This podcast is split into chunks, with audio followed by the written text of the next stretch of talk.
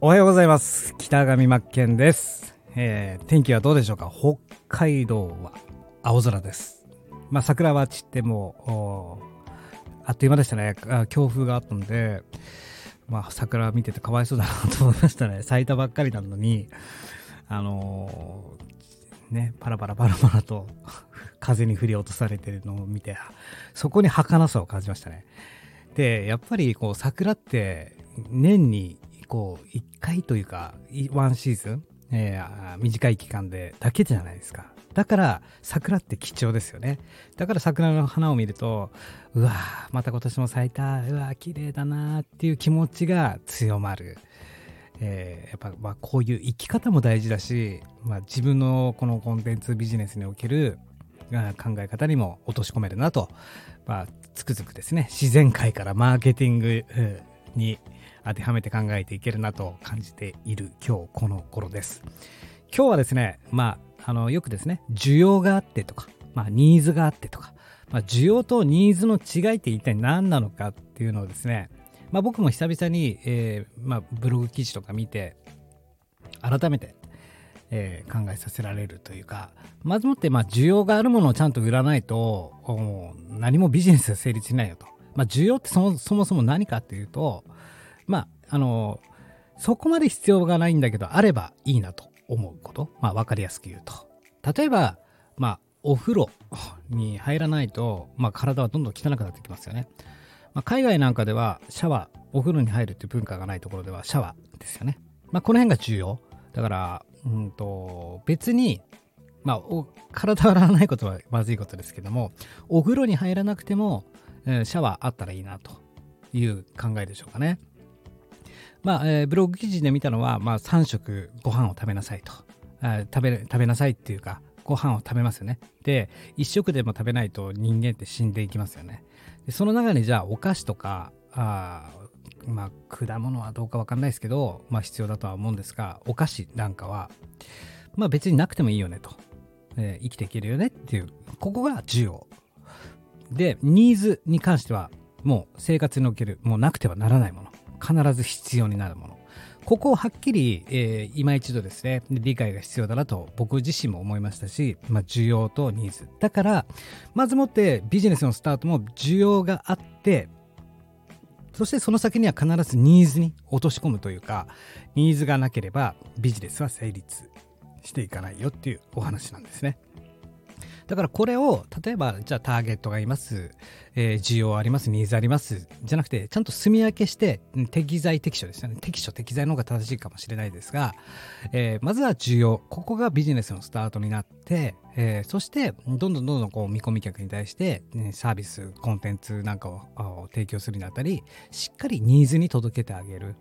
で、僕はマーケティングファネルといって、ロート式のファネルにも落とし込もうと思うというか考えるんですけども、やっぱり入り口部分、まず認知だったりとか興味とか、そのために無料オファーって、無料で何か差し上げますよ、その代わりアドレス登録してくださいねみたいな感じでやりますよね。リストマーケティングだと、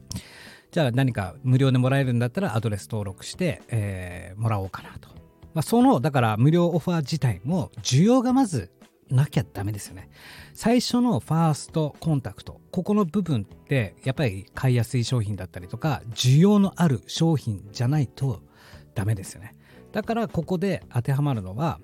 自分の好きなことばかりやっていてもビジネスは成立しないんだよっていうことですよね。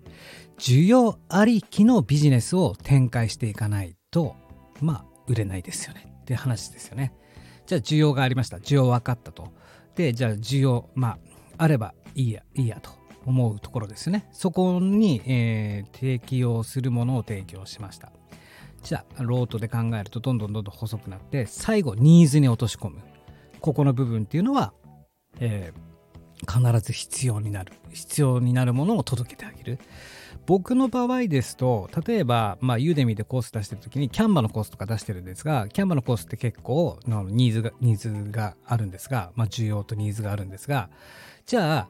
キャンバ、デザインのツールですよね。需要はありますよね。デザインをするにあたって、別にフォトショップとかイラストレーターとかああいうアドビ製品の使ってもいいし、キャンバー別にあってもなくてもいいけどもデザインツールとしては必要だよねと。ここは重要ですよね、キャンバーで。じゃあニーズは何かというと、じゃあコンテンツを作るために必要不可欠ですよね、キャンバーデザインツールとしてはコンテンツ作っていくのに画像を作る。で、僕はなんでキャンバー